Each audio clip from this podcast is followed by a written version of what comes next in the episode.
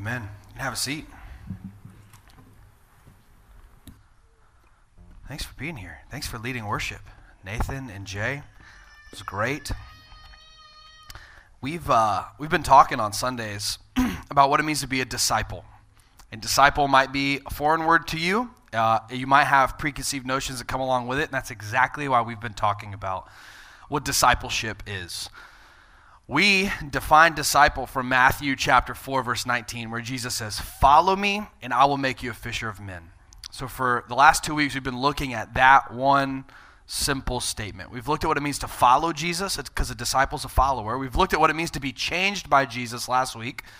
Jesus says, "I will make you." And then this week, we're going to look at fisher of men, that a disciple is joining Jesus on mission. Now you think, okay, this is where we've talked about the heart, we've talked about us and Jesus, and now you're going to tell us to go do all this stuff for Jesus. And that's what mission is for Jesus. But we've very carefully chosen our language. A disciple is joining Jesus on mission. You're joining in something Jesus is already doing. And so actually the focus today is not going to be uh, heaping all of these commands on you that if you're going to be a real disciple, you've got to go live all this kind of way and give all this kind of stuff and do all this kind of stuff. That's really not what today's about. Actually today is we're going to look at the mission Jesus is on and how you're invited to play a part in it. So you're just invited to participate in something Jesus is already doing. The good news is that Jesus is already working, and you're invited to join it. So this morning, we're going to be in Second Corinthians chapter five. Second Corinthians chapter five. Paul wrote a few lively, colorful letters to the church at Corinth. Makes me feel better about any problems I feel like we have as a church. Uh... I mean, apparently they were suing each other. Apparently they were having the Lord's Supper, and they would come, and it would be like this whole meal, and the rich people would eat, and the poor people would show up hungry, ready to take the Lord's Supper and remember the death of Jesus. There wouldn't be anything left for them. I mean, all sorts of crazy problems. But in Second Corinthians, the bulk of what Paul is talking about is he's actually defending his own ministry. See, the church in Corinth had a problem Uh, because of how global of a city it was, because of how wealthy. I mean, it was very much in these times a secular city. They would tend to look at power in very earthly ways. So when the Apostle Paul comes and begins interacting with them, they don't really know how to take it. And so Paul in Second Corinthians, he's laying before them like, look, here's how you defend my ministry. Here's why I do what I do. Here's how I do what I do. And he and he keeps telling the church at Corinth, he's like, look, you're you're it's going to be uncomfortable because you're not going to be able to judge me by these outward expectations, this outward external resume that you wish I had, this outward appearance. You're not going to be able to judge me and defend me by that because he says in Second Corinthians twelve, I'm I'm super weak. And and I don't I don't have a resume like that to stand on. But I do have something else. And that's exactly what he's talking about in Second Corinthians chapter five. And we're going to be looking this morning at verses eleven to twenty-one. So if you have a copy of God's Word, or if you have a phone or anything else, dial it up. And let's read God's Word. Second Corinthians five, starting in verse eleven, says this: "Therefore, knowing the fear of the Lord, we persuade others. But what we are is known to God, and I hope it's known also to your conscience." We're not commending ourselves to you again. He's saying, like, I'm not giving you another resume, asking you to, like, rehire me. Like, I'm not going back to the basics here. I'm not commending ourselves to you again, but giving you cause to boast about us, so that you may be able to answer those who boast about outward appearance and not about what's in the heart. For if we are beside ourselves, it's for God. If we're in our right mind, it's for you. For the love of Christ controls us, because we've concluded this, that one has died for all, therefore all have died. And he died for all, that those who live might no longer live for themselves, but for him who for their sake died and was raised. From now on, therefore, we regard no one according to the flesh. Even though we once regarded Christ according to the flesh, we regard him thus no longer. Therefore, if anyone's in Christ, he's a new creation. The old has passed away. Behold, the new has come. All this is from God, who through Christ reconciled us to himself and gave us the ministry of reconciliation. That is, in Christ, God was reconciling the world to himself, not counting their trespasses against them, and entrusting to us the message of reconciliation. Therefore, we are ambassadors for Christ, God making his appeal through us. We implore you on behalf of Christ, be reconciled to God. For our sake, he made him to be sin, who knew no sin, so that in him we might become the righteousness of God. Let's pray. Father, open our hearts to receive your word this morning. We pray that your Holy Spirit would meet the word of God in our hearts and produce real, lasting life change. We know only you can do it. In Jesus' name we pray. Amen. When we look at this text, here's the first thing we see. We see Paul's motives for ministry, and we see what our motives for ministry ought to be. Paul's motives for ministry. So we've already said in Second Corinthians, he's defending his own ministry. And here in verses eleven to fifteen, we see Paul explain why he does what he does. So first, I want you to notice that he is not motivated to impress other people. He, he just has no desire to impress other people. Do you see what he says there in verse twelve? We're giving you cause to boast about us so that you could answer those who boast about outward appearance and not what's in the heart. So when there's people in Corinth or talking to the church in Corinth and they want to boast about outward appearance, what you look like, how much power you have, how accomplished you are, I'm going to help you defend my ministry to them because you know I don't have any outward appearance to boast about. Paul's not motivated by impressing other people. Listen to what he says in First Corinthians. He's introducing the letter of First Corinthians. And at the end of chapter one and beginning of chapter two, listen to what he says and how countercultural it is. He says, "Consider your calling, brothers. Not many of you were wise according to worldly standards. Not many were powerful. Not many were of noble birth. But God chose what is foolish in the world to shame the wise. God chose what is weak in the world to shame the strong. God chose what is low and despised in the world, even the things that are not, to bring to nothing things that are, so that no human being might boast in the presence of God." He goes on in the beginning of chapter two there in First Corinthians, and he says, "Look, when I came to you, brothers, I didn't come proclaiming to you the testimony of God with lofty speech or wisdom. For I decided to know nothing among you except Jesus Christ and him crucified. I was with you in weakness and in fear and in much trembling. And my speech and my message were not in plausible words of wisdom, but in the demonstration of the Spirit and of power, so that your faith wouldn't rest in the wisdom of men, but in the power of God." Paul is not motivated by impressing people.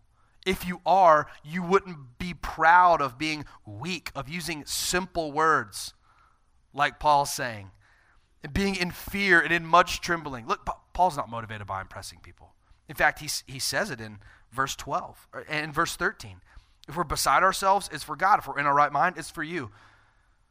Commentators think what he's saying in this verse is, look, some people have accused me of being out of my mind, of being crazy. If I am, it's because I'm just trying to be faithful to God. But if, if I seem like I'm in my right mind, it's for your sake. Either way, Paul's saying, I'm not living for me. I'm not here to impress people with my own resume, with my own outward appearance. That's not what I'm here to do. But if he's not here to impress other people, what are his motives for Paul's ministry? He says he is controlled by the love of Christ. Do you see that in verse fourteen? The love of Christ controls us or compels us. Now, this might mean Christ's love for him, or it might mean his love for Christ, but I would argue that they actually both start in the same place, and they start with Jesus loving Paul.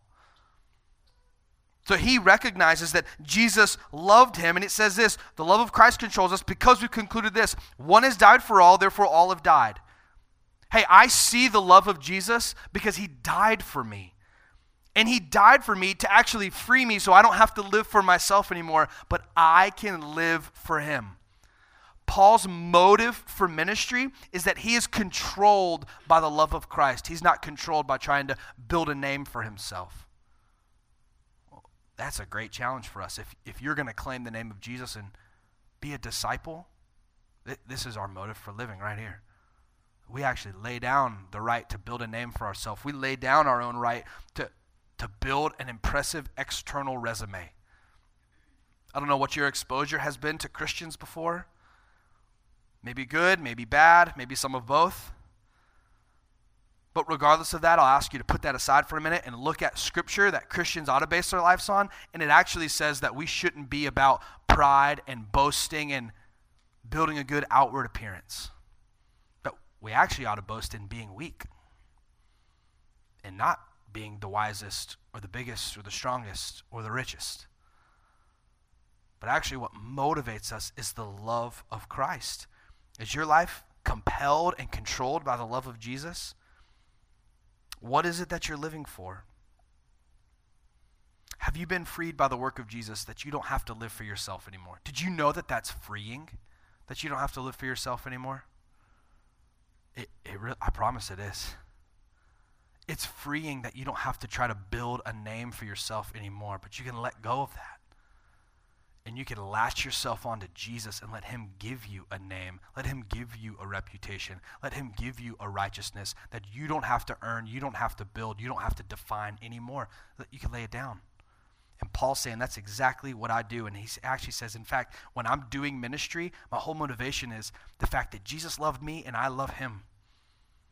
I'm not trying to impress you and I'm not trying to impress other people. I'm just trying to love Jesus. But when Paul moves on from his motives of ministry, we see him jump right into the vision that he has for ministry. We see him jump into the vision of ministry. And, and here's where I think we see this in verse sixteen. From now on, therefore, we regard no one according to the flesh. Now, what does that mean? He's not saying we don't see people as human beings. When he says flesh, sometimes he's talking about skin and bones and meat, but sometimes he's talking about uh, this worldly external ability and external perception. He's talking about, I don't see you according to just what you are on the outside.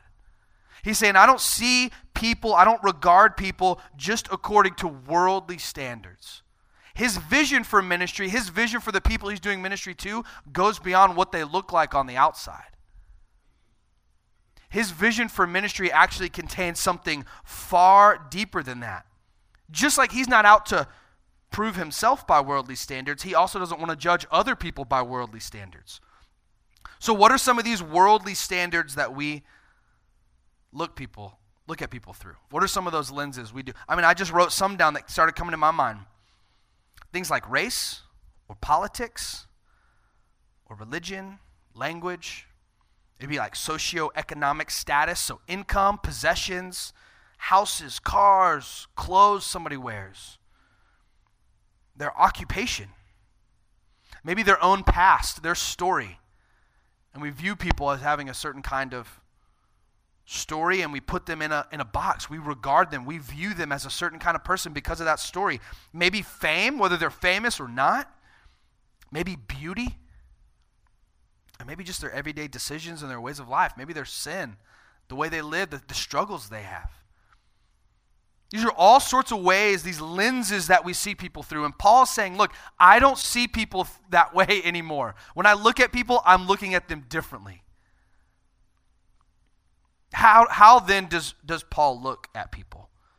And how are we challenged to look at people? And here's the phrase I'll use this morning. Paul sees people with gospel potential.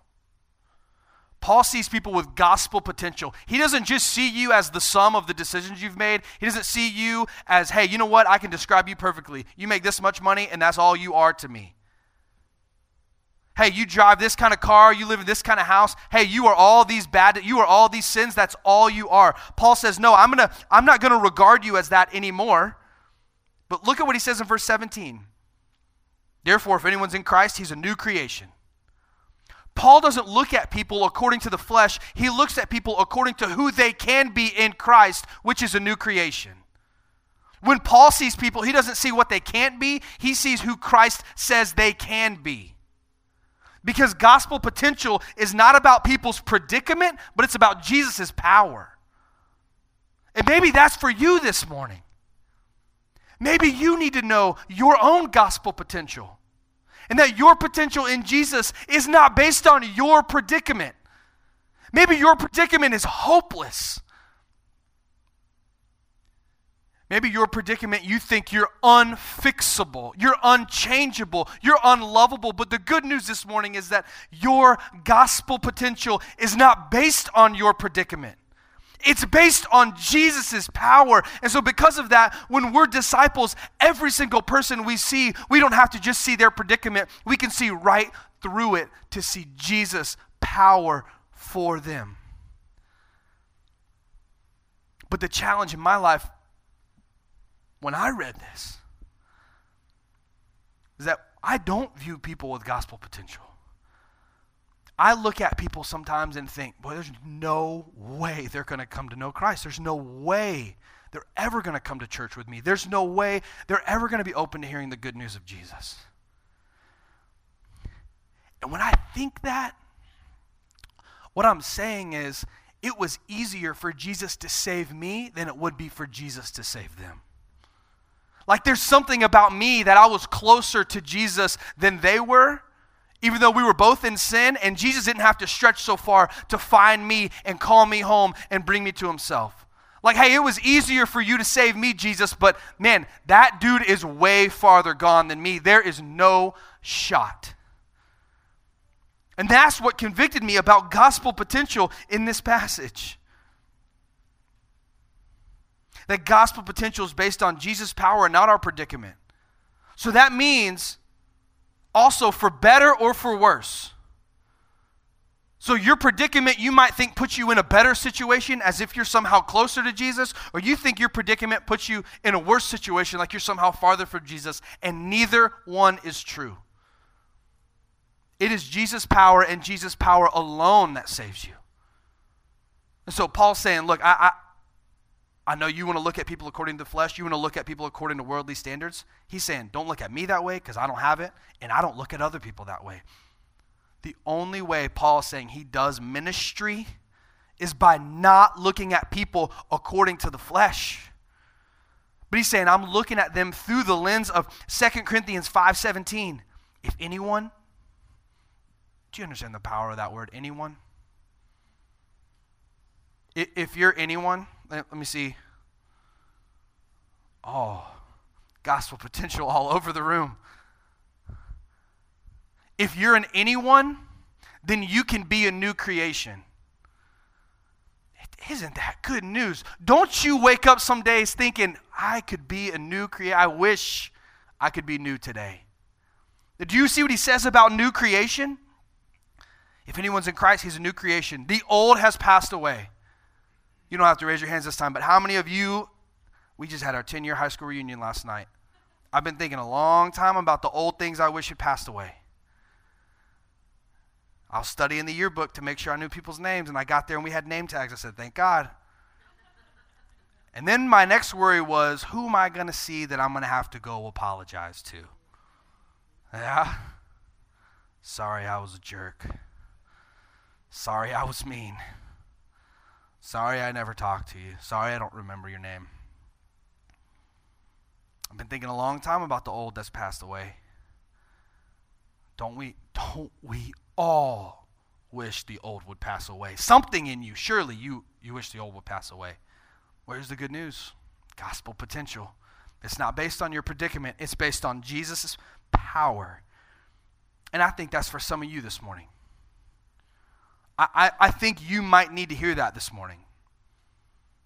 Maybe you don't know Jesus and you need to hear that this morning, that you've never put your faith in him to save you, that only Jesus can save you. Maybe you've never done that. And what you need to hear this morning is your predicament will not save you.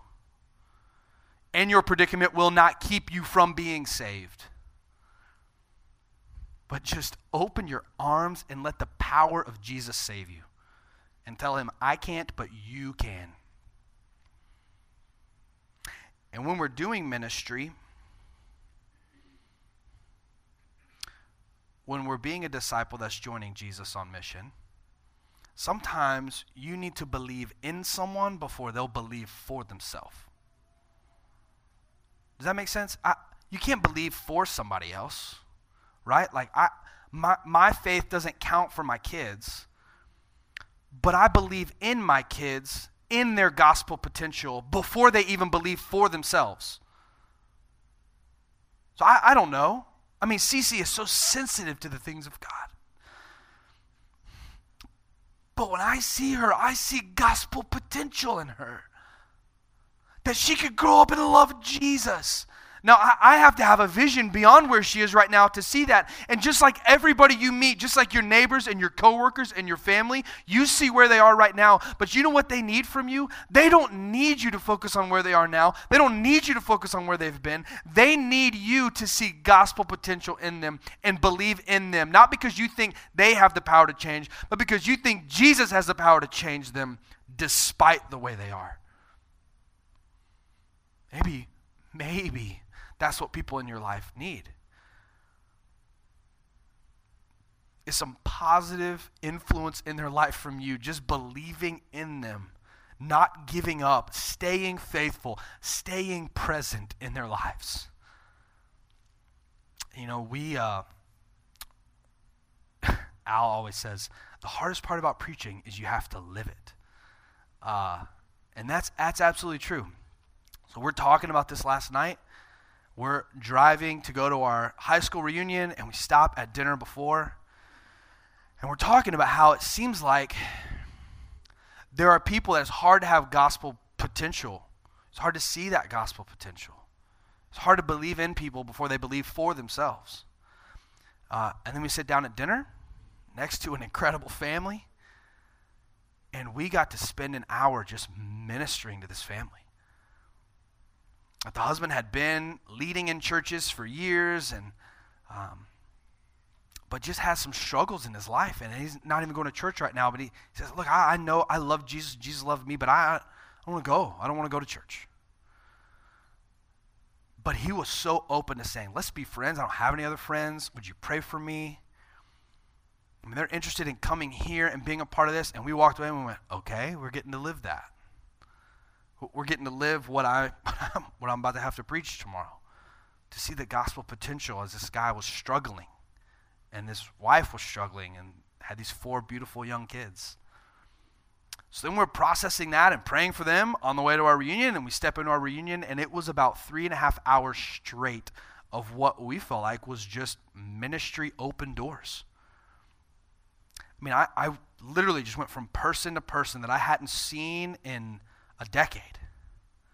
People that even before that decade, we weren't really friends, but I had someone come up to me and we did the banter, what are you doing now and what are you doing now? And he started off and he said, man, I'm living the dream, man. I'm, I'm managing a liquor store in our hometown and, you know, like, yeah, you know, that's cool. What are you doing? Well, you know, I'm, I'm and I start telling him about my life.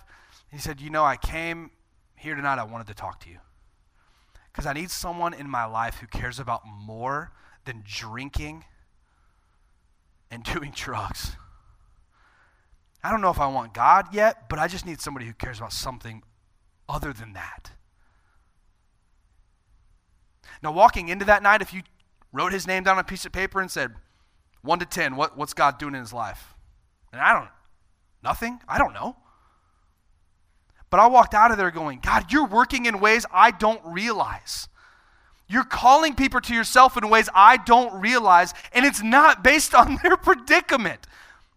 You could be the manager of a liquor store or a former worship leader, but Jesus' power is for you.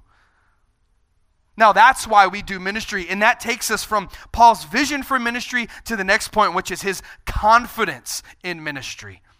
What gives Paul any confidence? I want you to read the first five words of verse eighteen. It's five words in the E S V. I hope it's five words in yours. He says this in verse eighteen, all this is from God. What gives Paul any confidence to do ministry? What gives Paul any confidence to look at people in hopeless, sinful, wicked situations?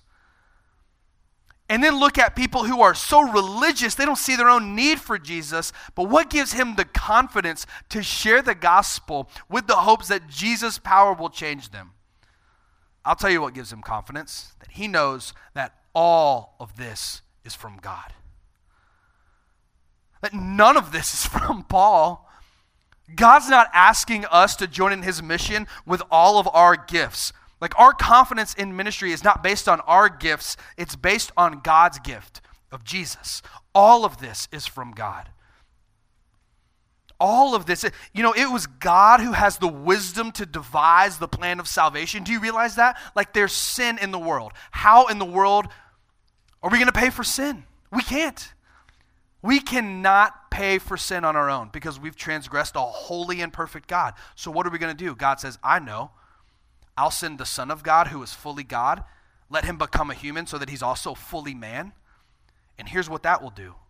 Because he's fully man, he can pay a perfect sacrifice for man's debt of sin. But because he's fully God, he can pay that sacrifice and not have to stay dead, but he'll be resurrected. What kind of unbelievable plan is that? That is all from God. He has the wisdom to devise that plan. He has the love that he wants that plan. He doesn't do it begrudgingly. He didn't try like A to Y and then go, goodness, none of that worked. I guess, golly, Jesus, you're going to have to go now. Tried everything else. No, that was plan A from the beginning, was that that's how Jesus would do it. And he was excited too because he knew that Jesus' sacrifice was going to save us and bring us home to him. He has the love. He has the grace to give us what we didn't deserve. He has the grace to forgive. Forgive us. You know what forgiveness means? It means Psalm one oh three, taking your sins and removing them from you as far as the east is from the west. Do you know east and west are not locations? They're directions, and they happen to be opposite directions. God has the grace to where the things you've done wrong in your life, he'll take it and he'll remove it infinitely, eternally far from you. All this is from God. This forgiveness from God. He has the mercy to hold back from us the things that we do deserve, like judgment and separation from him. He has the righteousness to provide exactly what we need. He has the holiness that requires sin to pay its price, and injustice cannot last forever. God has the power to bring life out of death. All this is from God. We've already seen Paul talk about outward appearance and worldly standards. He said, don't judge me by it. I don't judge other people by it. But you also need to know your confidence for ministry is not based on worldly standards. Did you know that? Your confidence for ministry is not based on worldly standards. Your participation in the mission of Jesus is not based on your gifts, your abilities, your strength. It's not based on that. It's based on the fact that you have the Holy Spirit. Done. That's it. Period. I don't care how unqualified you think you are. If you have the Spirit of God in you and you are a follower of Jesus, then you are called to ministry.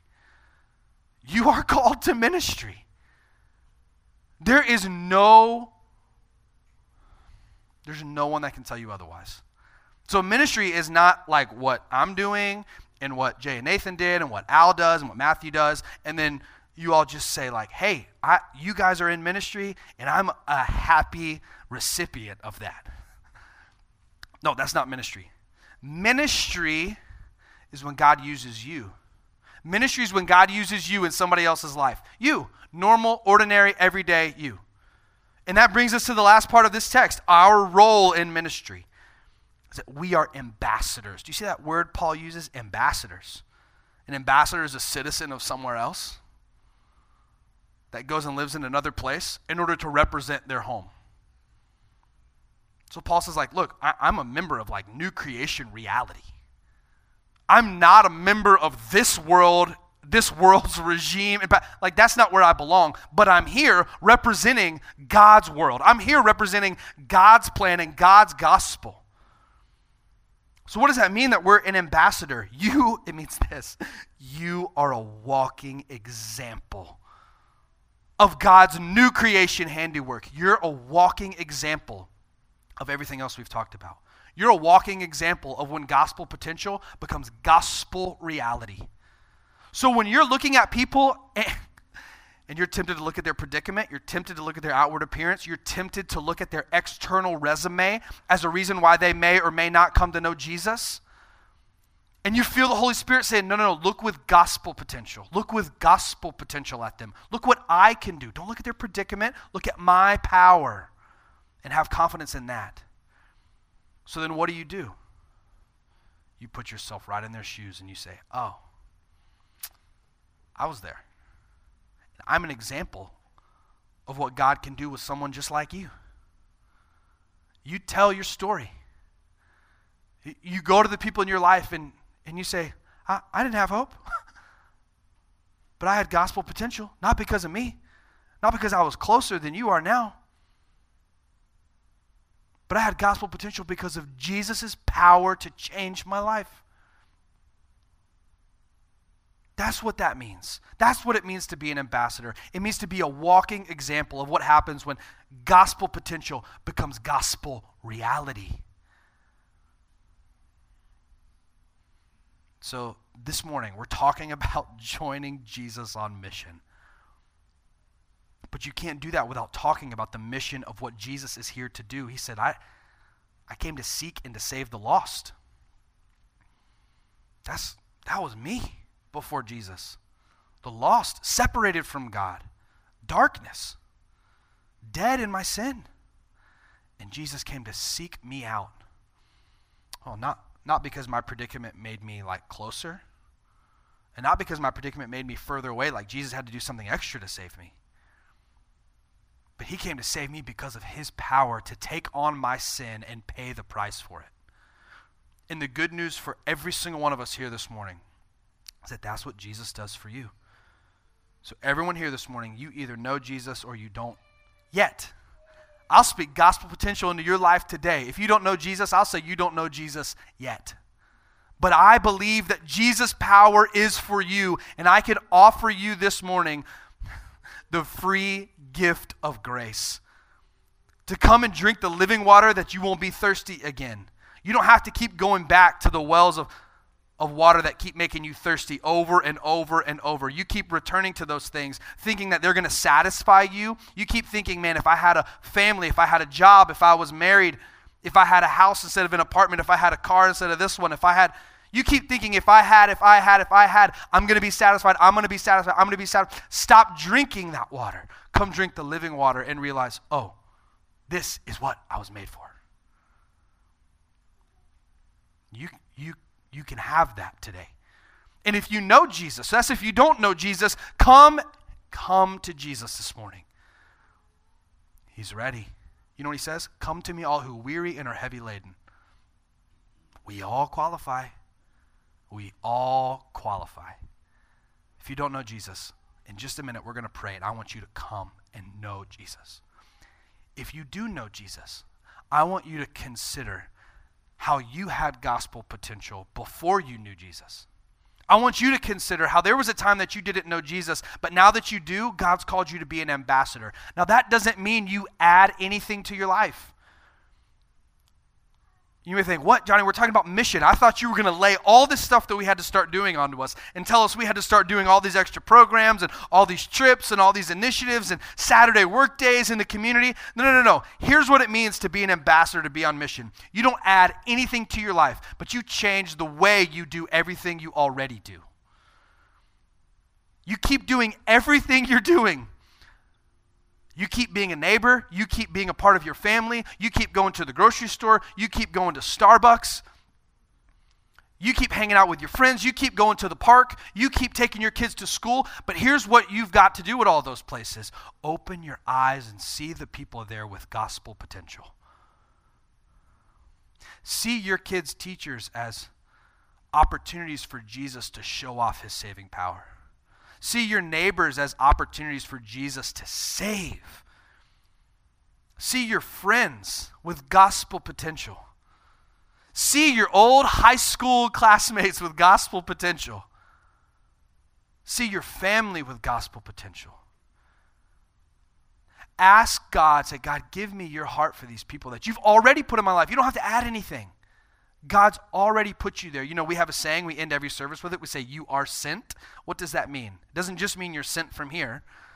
It means everywhere you already are is not by accident. But God has intentionally sent you there to be an ambassador, to be a walking example of what happens when you go from gospel potential to gospel reality. To show people in your life, not, I'm a Christian, I'm better than you, but I'm a Christian, I'm just as hopeless as you. The only difference is I have Jesus and you can have him too.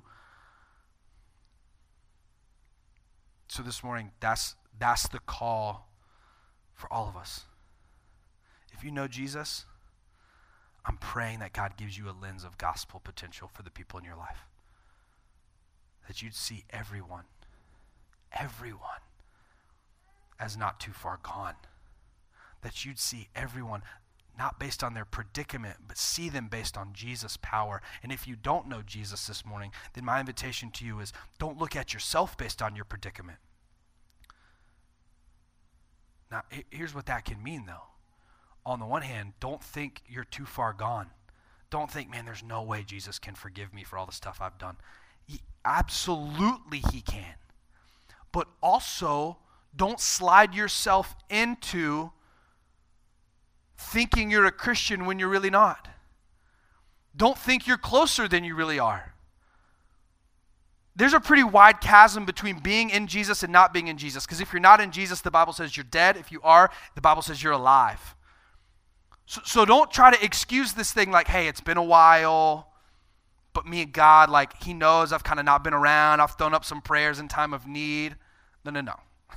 Don't play games with yourself. You, you know, in your, the depths of your heart, here's how you know if you are a disciple of Jesus. You love him more than anything. That, hey, it's not based on your predicament. Don't convince yourself you're closer than you are, and don't convince yourself you're farther. It's not based on your predicament. It's based on Jesus' power. So if you don't know Jesus this morning, come to me. I'm going to be right here. Or I'm going to invite you to come. Lynn's going to come stand up here. Surprise, Lynn. You're going to come stand up here and be Al today. Come talk to me or Lynn, one of our leaders here. And we want to pray with you and help you come to know Jesus this morning. If you've never put your faith in Jesus, that would, that would just make today incredible.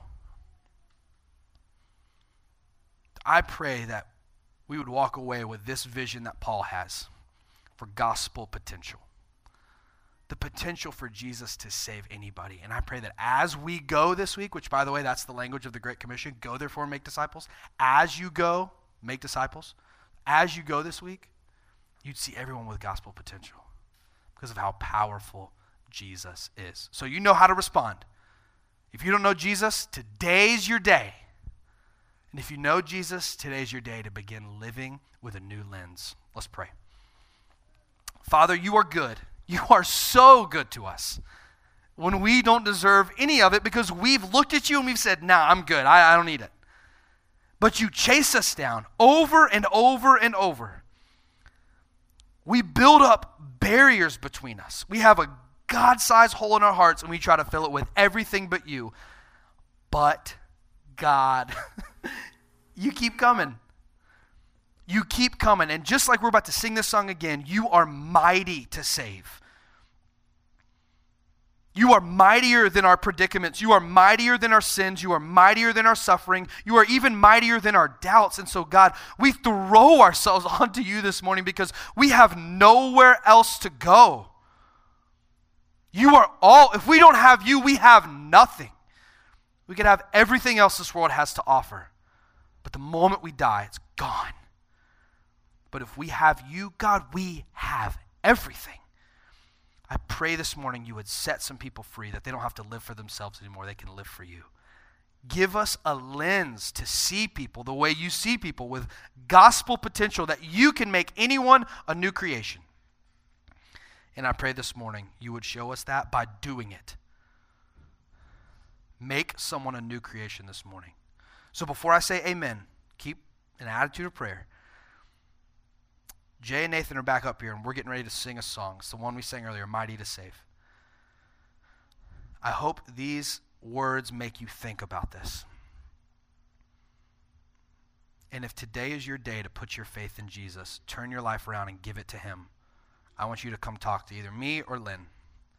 So let's stand and let's sing together. Amen.